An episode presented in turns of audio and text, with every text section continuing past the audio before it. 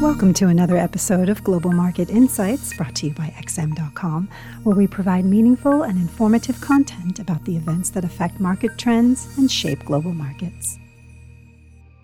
Welcome to XM.com for the Daily Market Comment podcast by Raf Boyadjian for Thursday, October 6th. I'm Christina Marujos. OPEC and its non OPEC partners decided to cut oil production by 2 million barrels per day on Wednesday in a bid to stem the decline in prices, which have fallen by more than 30% from their March peak. The reduction is double the 1 million barrels per day that was initially suggested, but oil futures already rallied significantly once the reports of 2 million began to circulate. Thus, the announcement was met with a buy the rumor, sell the news response. However, there are also doubts as to how much of an impact the new quotas will have on actual production, as many OPEC members have been underproducing for months amid capacity constraints. Some estimates put the actual cut at 1 million barrels per day, and that probably explains why oil prices are struggling to extend their gains, not to mention the fact that there is a technical resistance at the 50 day moving average. Still, with inflation so high everywhere, the decision couldn't have come at a worse time for the global economy.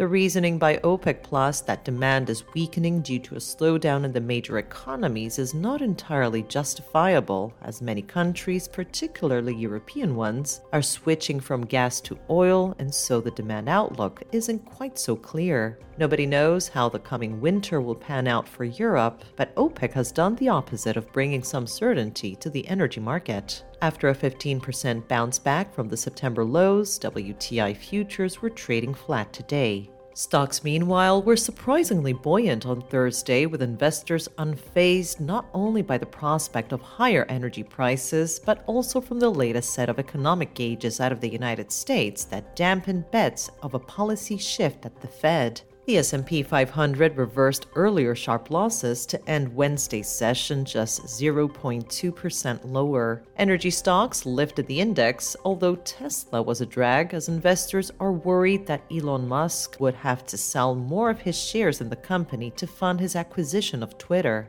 A rebound in Treasury yields also weighed on the market, though U.S. futures were steady on Thursday, and European shares were mostly positive. Solid earnings in the ISM non manufacturing PMI, as well as the ADP employment report yesterday, dealt a blow to expectations that the Fed might begin slowing down the pace of its rate increases. Comments from regional Fed presidents Mary Daly and Raphael Bostic further reinforced the view that a dovish pivot is a long way off. Nevertheless, it seems that investors have not totally given up on hopes that the Fed will be forced to change course sooner rather than later, and some traders may be sitting on the sidelines until they get a fuller picture on the U.S. economy from Friday's non farm payrolls report. The US dollar was slightly up against a basket of currencies on Thursday, having come off its highs yesterday. Recession fears continue to dog the euro and pound, with the recovery against the greenback likely gone as far as it can for now.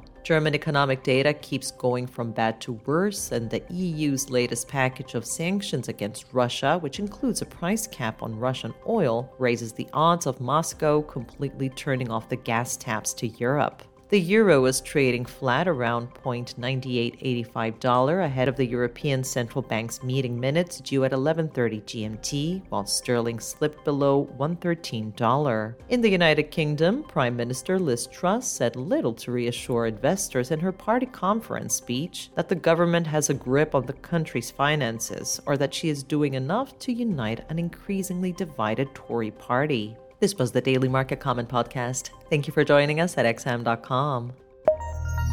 Thank you for listening to another episode of Global Market Insights brought to you by XM.com. For more in depth technical and fundamental analysis, be sure to visit www.xm.com forward slash research.